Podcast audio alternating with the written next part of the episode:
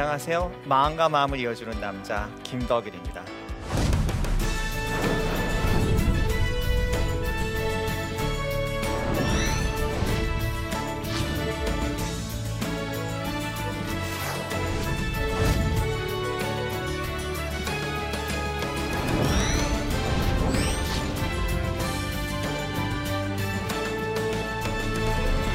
저희가 오늘 무슨 얘기를 좀 해드리고 싶냐면 심리학자로서 또 가족치료학자로서 제가 부부들을 돕는 것들이 사실은 성경 말씀에 기반해 있는 하나님께서 주시는 그 지혜를 함께 나누고 그것으로 부부 회복, 가족관계 회복을 돕고 있거든요. 그래서 이것을 우리 자매님들 또 형제님들 또 방송을 보고 계시는 모든 분들과 함께 좀 나누고 싶습니다. 그래서 말씀을 함께 좀 보면서 제가 강의를 했으면 좋겠습니다. 우리가 부부관계에 대해서 얘기를 하면 제일 많이 보는 성경 말씀은 에베소서 말씀입니다. 그래서 이제 이 말씀을 제가 좀 읽어보겠습니다. 아내 되니 여러분 남편에게 하기를 주님께 하듯 하십시오. 그리스도께서 교회의 머리가 되신같이 남편은 아내의 머리가 됩니다. 바로 그리스도께서는 몸의 구주이십니다. 교회가 그리스도께 순종하듯이 아내도 모든 일에 남편에게 순종해야 합니다. 이 말씀을 이렇게 들으면 말씀이니까 아멘 하는데 왠지 기분이 썩 좋지 않아요. 그리고 또 부부 간에 의견이 잘 안 맞거나 갈등이 있을 때 또 우리 남편 되신 형제님들께서 이 말씀을 펼치면서 주의 말씀에 순종해야 하지 않겠느냐 이렇게 얘기를 하면 말씀에 순종을 하긴 해야 되겠는데 그런데 뭔가 좀 억울하고 분한 그래서 이제 이 말씀을 조금 더 잘 아는 우리 자매님들은 그렇지 않다. 그 뒤도 좀 봐야 되지 않겠냐. 그러면서 그 뒤의 말씀을 또 읽기 시작합니다. 남편 되니 여러분 아내를 사랑하기를 그리스도께서 교회를 사랑하셔서 교회를 위하여 자신을 내주신 같이 하십시오. 그리스도께서 그렇게 하신 것은 교회를 물로 씻고 말씀으로 깨끗하게 하여서 거룩하게 하시려는 것이며 이어서 계속 보겠습니다. 티나 주름이나 또 그와 같은 것들이 없이 아름다운 모습으로 교회를 자기 앞에 내세우시려는 것이며 교회를 거룩하고 흠이 없게 하시려는 것입니다. 이와 같이 남편도 아내를 자기 몸과 같이 사랑해야 합니다. 자기 아내를 사랑하는 것은 곧 자기를 사랑하는 것입니다. 그러니까 에베소서 말씀을 보면 아내에게는 남편에게 죽게 하듯이 하라고 해놓고 또 남편에게는 아내를 그리스도가 교회를 사랑하듯이 사랑하라고 말씀하시죠. 그래서 이제 남편에게 이 말씀을 보여주면서 봤지? 뭐라고 얘기하고 있어? 이제 이렇게 얘기를 하죠. 그러면 우리 어떻게 해야 할까요? 물론 이제 이 말씀은 이후로도 계속됩니다. 자기 육신을 미워한 사람은 없습니다. 누구나 자기 육신을 먹여 살리고 돌보기를 그리스도께서 교회를 그렇게 하시듯이 합니다. 우리는 그리스도의 몸의 지체입니다. 이러면서 계속해서 말씀을 하시면서 이것을 뭐라고 얘기하시냐? 비밀이라고 얘기를 하세요. 그러므로 사람이 부모를 떠나 자기 아내와 합하여 그 둘이 한 몸이 되는 것입니다. 이 비밀은 큽니다. 나는 그리스도와 교회를 두고 이 말을 합니다. 이제 이러면서 에베소서 말씀이 이제 5장은 마무리를 짓습니다. 이 얘기만 놓고 보면 사실 굉장히 어려운 말씀이기는 합니다. 자, 이 에베소서 말씀 바로 직전에 이 말씀으로부터 시작을 하죠. 여러분은 그리스도를 두려워하는 마음으로 서로 순종하십시오. 그래서 우리가 처음에 아내 되니 여러분 하면서 읽기 시작을 했던 말씀 바로 직전에 어떤 말씀이 기록되어 있느냐? 서로 순종하십시오. 그러면 서로 순종하는 것이 어떤 말씀이냐? 이제 제가 새 번역 성경을 가지고 왔는데 이제 개역 한글 성경에는 복종하라, 순종하라 이 단어가 이렇게 섞여서 쓰여 있습니다. 이 성경에서는 같은 단어예요. 같은 단어가 어떤 구절에서는 복종하라 번역돼 있고 어떤 구절에서는 순종하라 이렇게 번역되어 있어요. 그래서 이렇게만 보면 굉장히 어려운 말씀입니다. 그런데 에베소서를 시작부터 1장 1절부터 읽어보면 에베소서에서는 복음을 소개하고 있고, 그리고 하나님의 사랑이 어떠한 것인지를 알아야 된다고 얘기하고 있고, 그리고 그 안에서 우리가 믿음이 장성한 분량에 이르기까지 자라나야 된다고 얘기를 하고 있고, 우리가 신앙 안에서 성숙한 사람이 돼서 성령의 열매를 잘 맺는 사람인 상태에서 서로 순종하라고 이야기를 하고 있는 것입니다. 그래서 우리가 제가 이 얘기를 이렇게 말씀을 드리는 이유는, 저는 가정폭력을 경험하거나 갈등이 심각한 부부들을 약 20년 동안 이제 치료를 하고 돕고 있는데, 이렇게 부부관계가 안 좋은 부부들의 공통점이 있다면 이분들은 부부관계를 어떻게 하려고 하냐면 수직적인 관계를 하려고 해요. 한 사람이 다른 사람을 지배하는 관계. 그러니까 제가 이제 이렇게 얘기하면 그러면 꼭 형제가 자매를 꼭 지배하려고만 하느냐, 물론 그런 사람들도 많이 있긴 하지만 어떤 가정은 또 자매가 형제를 지배하려고 들기도 해요. 그래서 서로 순종하고 서로 사랑하고 서로 아끼는 관계가 아니고, 한 사람이 대장이 되고 한 사람은 쫄병이 되는 것처럼 이런 관계를 가져가려고 하면서부터 관계가 안 좋아집니다. 그래서 저는 사람들에게 무엇을 가르쳐주고 싶냐면, 예수님이 우리를 어떻게 부르셨고 우리를 어떻게 대하시는지 이것을 알려주고 싶은 거예요. 이 요한복음 15장 15절 말씀에 이런 말씀이 있습니다. 이제부터는 내가 너희를 종이라 부르지 않겠다. 종은 그의 주인이 무엇을 하는지 알지 못한다. 나는 너희를 친구라고 불렀다. 내가 아버지께서 들은 모든 것을 너희에게 알려주었기 때문이다. 예수님은 우리를 종이라고 부르지 않고 우리를 친구라고 부르시면서 우리와 수평관계를 이루시기를 원하셨어요. 그러니까 하나님의 사랑을 잘 묵상을 해보기를 원해요. 그러니까 제가 이 시간에 부부관계에 대한 이야기를 하겠지만, 사실은 하나님이 우리를 사랑하시는 것처럼 우리가 서로 사랑하면 그러면 부부관계는 정말 잘 되는 것이거든요. 그래서 그 얘기를 제가 들려드리고 싶은 거예요. 너희가 나를 택한 것이 아니라 내가 너희를 택하여 세운 것이다. 그것은 너희가 가서 열매를 맺어 그 열매가 언제나 남아있게 하려는 것이다. 그리하여 너희가 내 이름으로 아버지께 구하는 것은 무엇이든 다 받게 하려는 것이다.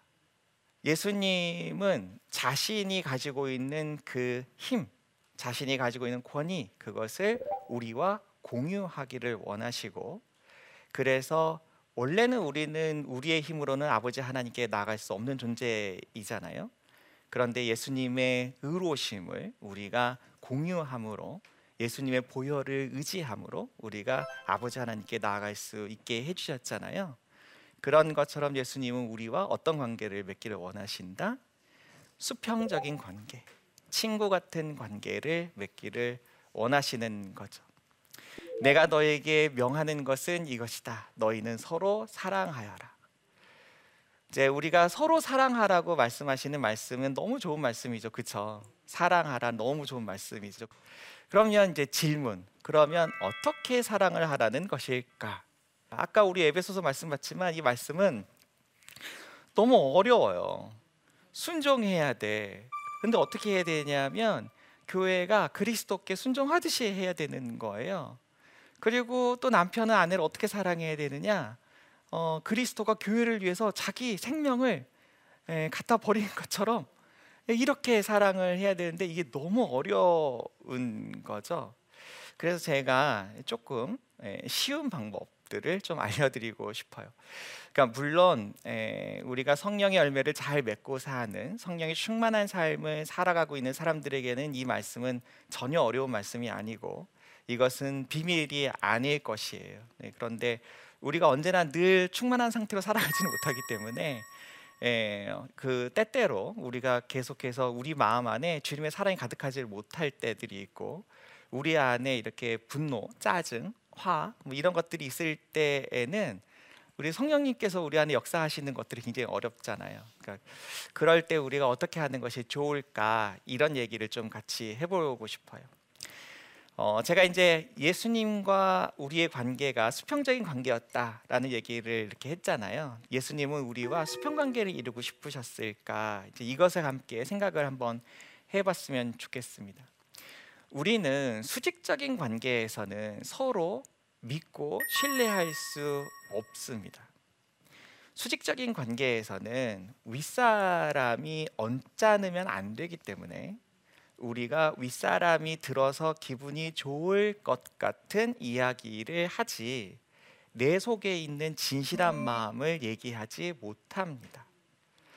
그러면 우리는 누가 하는 얘기가 진짜냐면 친구가 하는 얘기가 진짜예요. 왜냐하면 친구는 굳이 내가 기분 좋아지게 만들 필요가 없으니까요.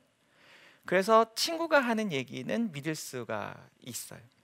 자, 우리가 부부관계에서 서로 이런 태도를 가지고 살아가려면 저는 4가지 특징을 가지고 이 태도를 좀 보여줄 필요가 있다고 저는 보는데, 저는 이것을 뭐라고 얘기를 하냐면 존중하는 사람들이 가지고 있는 4가지 행동 특성이다. 저는 이렇게 이야기를 합니다.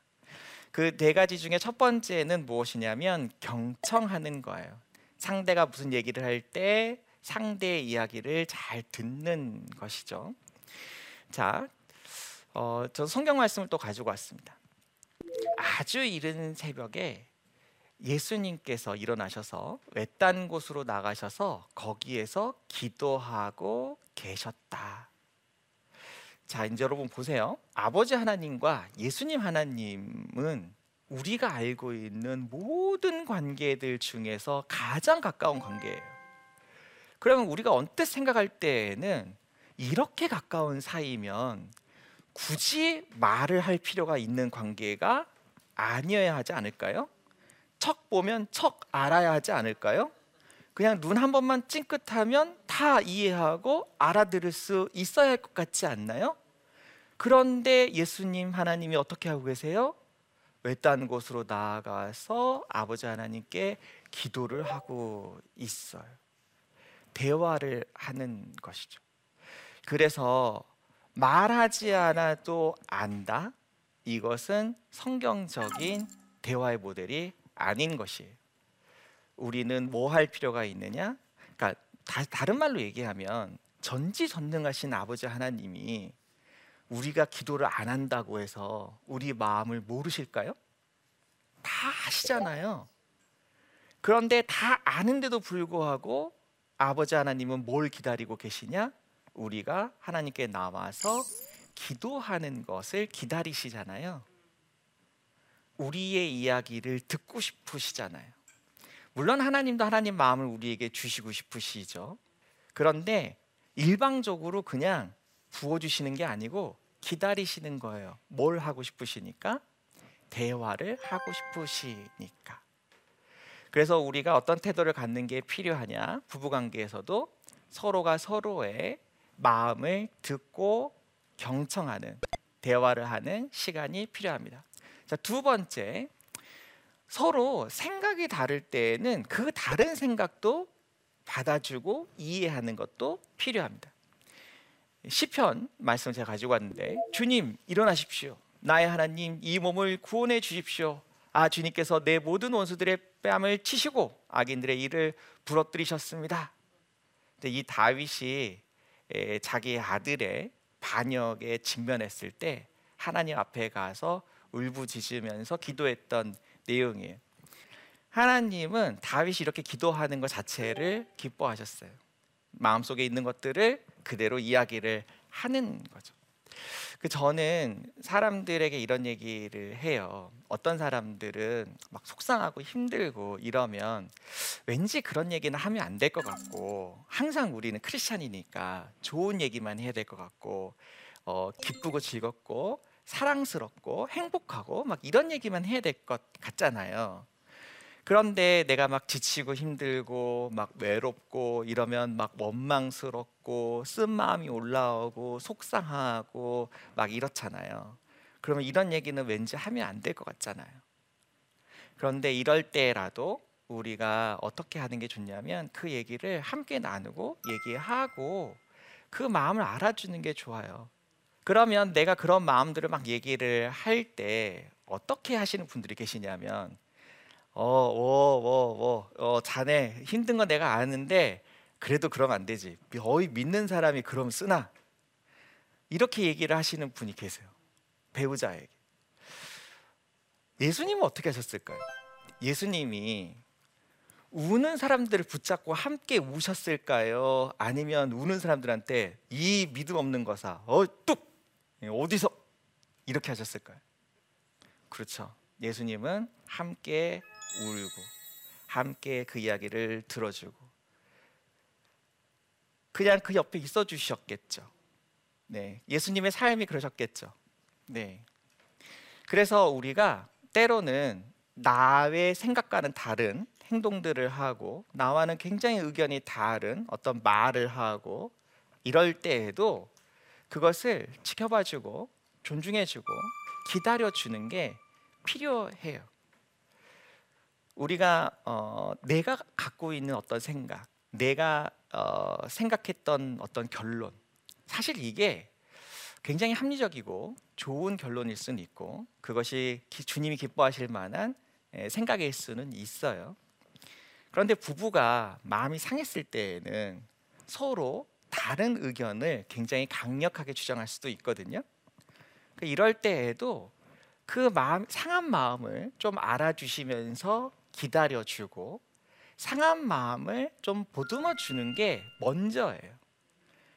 옳은 결정, 합리적인 결정 이것을 내리는 것보다 마음이 상했을 때, 의견이 갈릴 때, 그럴 때는 그 상한 마음을 알아주면서 기다려주는 것이 그것이 예수님의 삶과 조금 더 닮아있다.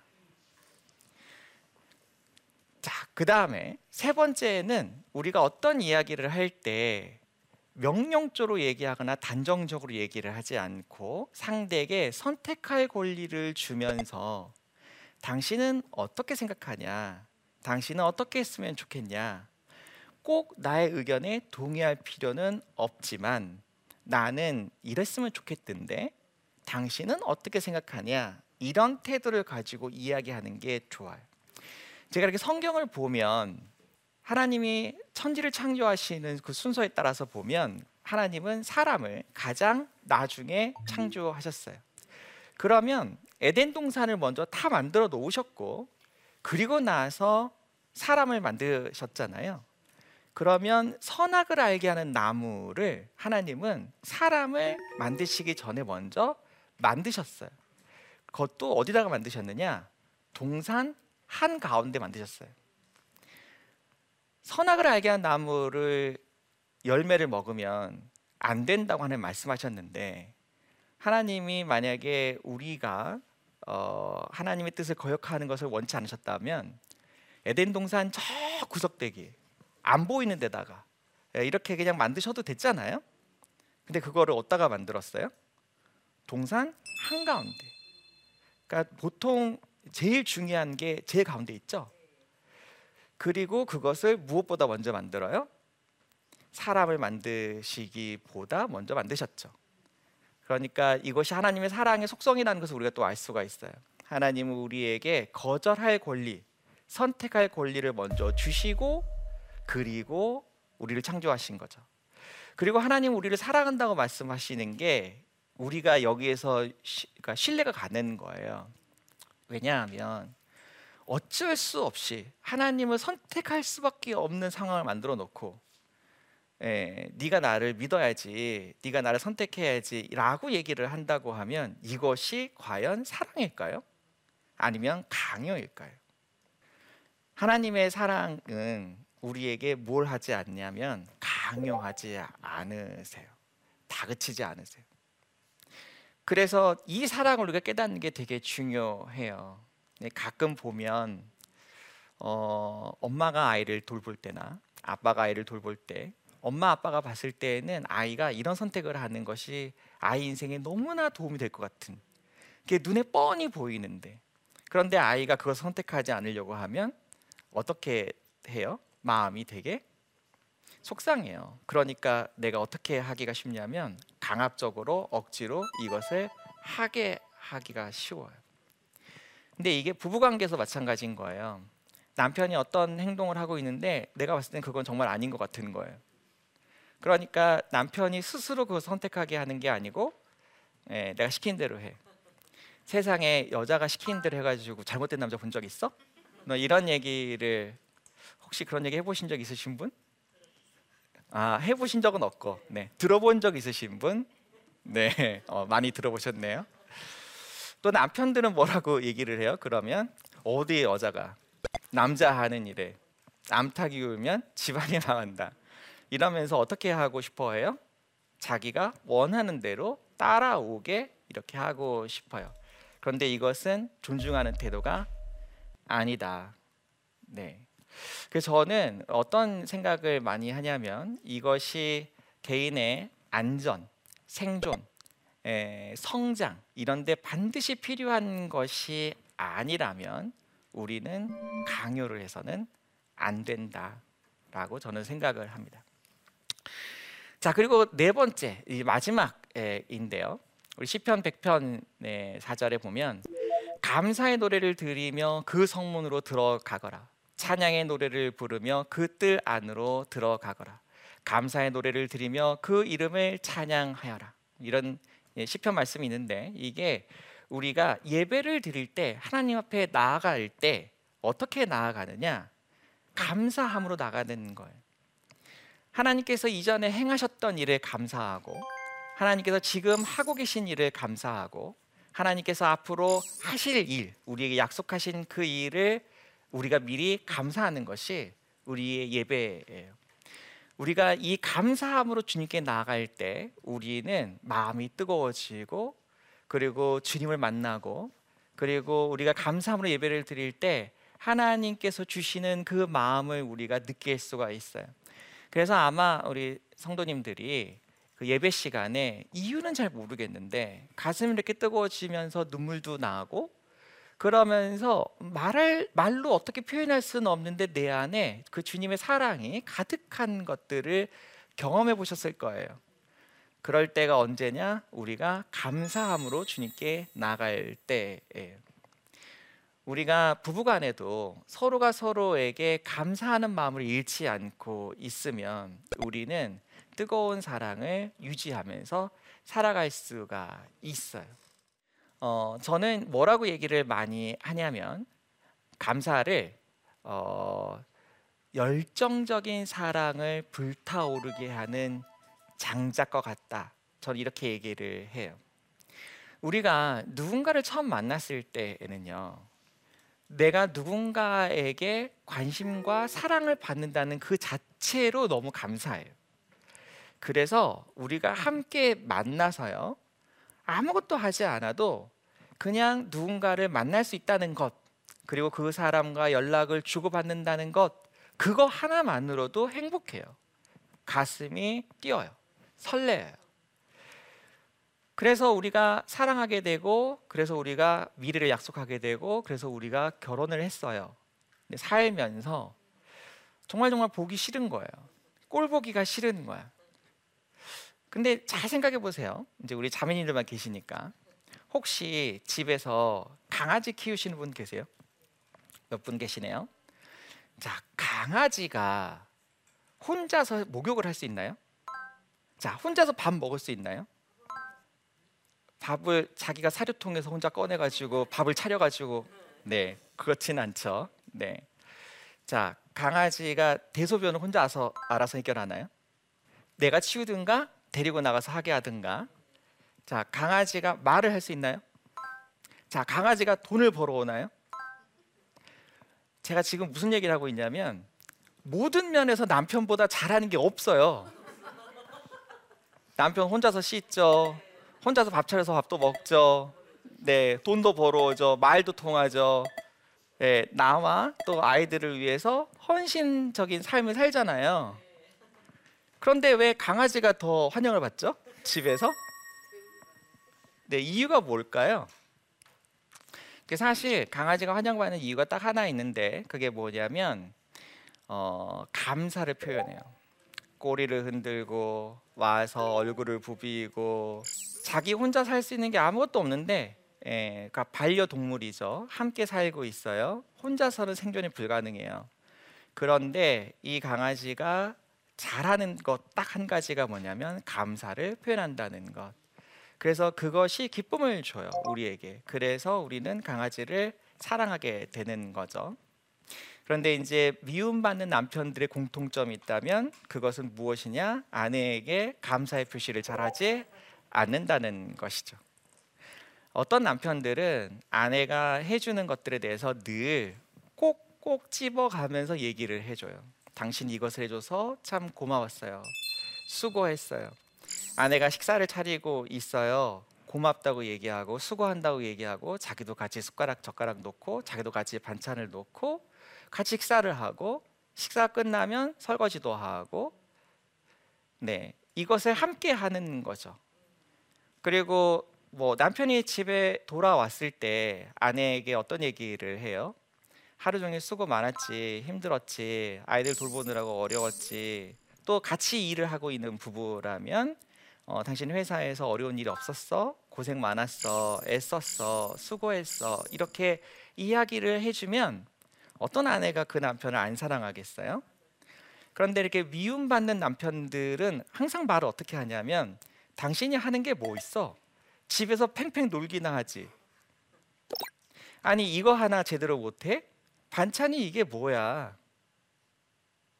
똑같은 상황에서 내가 감사하는 마음을 가지고 이야기를 할 때에는 사랑받을 수 있는데 같은 상황에서 불평불만을 늘어놓으면 사랑받기 굉장히 어려워지죠. 자, 그럼 내가 불평불만을 할 수 있는 권리를 가진 사람인가? 이것을 우리가 생각을 해봐야 돼요. 우리는 결혼을 할 때 서로 사랑하겠다고 약속하고 결혼을 합니다. 저도 이제 살면서 제가 주례를 이제 몇 번 이렇게 했는데 혼인 서약서, 그다음에 성혼 선언서 뭐 이런 것들을 하잖아요, 결혼식에. 근데 저는 어떤 결혼식에서도 어떤 약속을 한 거 못 봤냐면 내가 평생 남편의 노예가 되어 남편이 시키는 대로 종이 되어서 모든 짓 잘 하고 살겠습니다. 이렇게 얘기하면서 결혼한 사람을 본 적은 없어요. 우리는 서로 사랑하자고 약속하고 결혼을 했지 서로가 서로에게 노예가 되거나 종처럼 살자고 결혼하지는 않았어요. 그러니까 나에게는 어떤 권한이 없냐면 상대가 나에게 뭔가를 해주는 것에 대해서 불평불만을 할 권한은 없어요. 상대가 해주는 것은 감사한 것이죠. 내가 하지 않는 모든 것은 감사한 것이에요. 그런데 사람은 굉장히 간사한 동물이라서 은혜가 반복되면 자꾸 어떻게 되냐면 잊어버려요. 하나님이 우리에게 주신 은혜가 너무 크잖아요. 정말 감사하잖아요. 그런데 사람들은 자꾸 잊어버려요. 그래서 여러분이 예배를 드리는데 정말 예전에는 정말 가슴이 뜨겁고 따뜻하고 이랬었던 가슴이 차갑고 냉랭하고 내가 찬양을 부르는데 감동이 없고 말씀을 읽는데 머리에 들어오지도 않고 목사님 말씀을 들어도 전혀 감동이 되지 않는다면 여러분의 마음속에 하나님이 주신 그 은혜를 잃어버리고 있는 것은 아닌가? 내가 너무 당연하게 생각하고 있는 것은 아닌가? 이 생각을 해보셔야 돼요. 우리 방송을 보고 있는 형제님들도 그 생각을 한번 해보자고요. 내 아내가 나를 사랑해주고 나에게 관심을 가져주고 나와 함께 해주는 것이 얼마나 감사한 일인가. 사람들은 함께하고 있는 동안에는 그 감사함을 모르다가 사별을 하게 되거나 피치 못할 사정으로 떨어져 지내게 되면 그때 뼈저리게 느껴요. 상대가 얼마나 고맙고 감사한 존재였는지. 근데 사람들이 있을 때 고마운 것을 알았으면 참 좋았을 텐데 그런데 대부분 사람들은 그런 후회를 언제 해요? 다시 회복할 수 없을 때. 자녀들이 효자 효녀가 되는 첫 번째 시간이 언제냐면 결혼을 해서 자기가 자기 자녀를 낳았을 때, 아, 우리 엄마 아빠가 나를 이렇게 사랑하면서 키우셨겠구나. 근데 여기에서도 철이 안 드는 아이들은 두 번째 기회가 있는데 그때가 언제냐면 부모님이 돌아가셨을 때. 더 이상 내 곁에 안 계시는 부모님을 보면서 후회해요. 내가 왜 그때 어머니의 사랑을, 아버지의 사랑을 몰랐을까? 내가 왜 그때 그렇게 철없이 함부로 말을 했을까? 사람은 있을 때, 잘해줄 때, 감사할 줄 알면 제일 복된 삶을 살게 됩니다. 저는 우리가 그런 삶을 살았으면 좋겠어요. 그래서 제가 지금 말씀드린 이 네 가지 특징, 경청, 의견이 다른 것을 인정하는 것, 그리고 당연하게 여기지 않고 선택할 권리를 주면서 이야기하는 것, 그리고 작은 것 하나도 당연하게 생각하지 않고 늘 감사한 마음을 갖는 것, 이 태도를 계속해서 가지고 살아간다면 우리는 내가 당신을 사랑하고 있습니다 하는 것을 잘 보여줄 수가 있습니다. 자, 오늘 강의는 여기까지고요. 혹시 질문 있으신 분 계신가요? 네. 예쁘게 말하는 사람은 누구나 좋아하기 마련인데요. 내 남편, 내 아내에게 예쁘게 말하는 방법이 있을까요? 좋은 질문이에요. 남편이 나에게 감사와 칭찬, 격려, 인정, 위로 이런 것들을 잘 해준다면 나는 자연스럽게 예쁘게 말이 잘 나올 텐데 우리 남편은 그렇지 않단 말이에요. 그러면 나는 어떻게 하는 게 좋을까? 아마 이런 질문이신 것 같은데, 이럴 때는 내가 나를 사랑함으로 내가 예쁘게 얘기를 하는 게 필요해요. 상대가 나에게 존중하지 않는 태도를 보일 때 내가 나를 존중하는 태도로 이야기를 할 수가 있습니다. 만약에 상대가 얘기를 하는데 안 쳐다보면서 얘기를 해요. 그러면 여보, 내 눈을 보고 얘기를 해주겠어요? 라고 얘기를 할 수가 있고, 상대가 나한테 당신은 왜 이렇게 바보 같은 얘기를 해? 라고 얘기를 할 때는, 아, 당신은 나랑 생각이 다르다는 거구나, 당신 생각은 어떤데? 라고 얘기를 하면서 너와 나는 생각이 다르다, 이것을 보여줄 수가 있고, 상대가 나한테 함부로 야, 이것 좀 해! 라고 이렇게 말을 할 때 되게 마음 상하죠. 그럴 때 내가 이거를 해주면 좋겠다는 거지? 라고 얘기를 하고, 그리고 나서 뭐라고 얘기를 하냐면, 내가 이렇게 해주니까 고맙죠, 고맙다고 얘기해 볼래요? 라고 얘기를 하면서 상대가 나에게 예쁘게 얘기를 하지 않더라도 내가 나를 사랑함으로, 나를 존중함으로 상대가 예쁘게 말을 할 수밖에 없도록 이렇게 말을 하시면 좋을 것 같습니다. 감사합니다.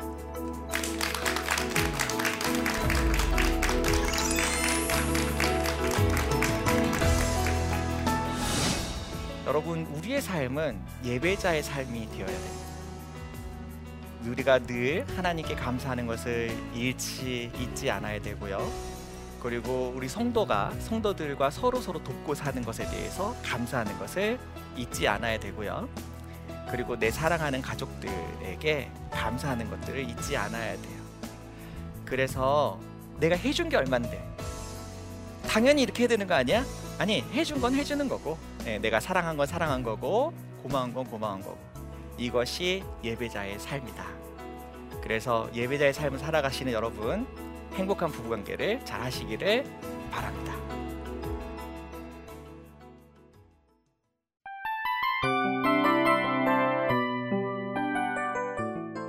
이 프로그램은 청취자 여러분의 소중한 후원으로 제작됩니다.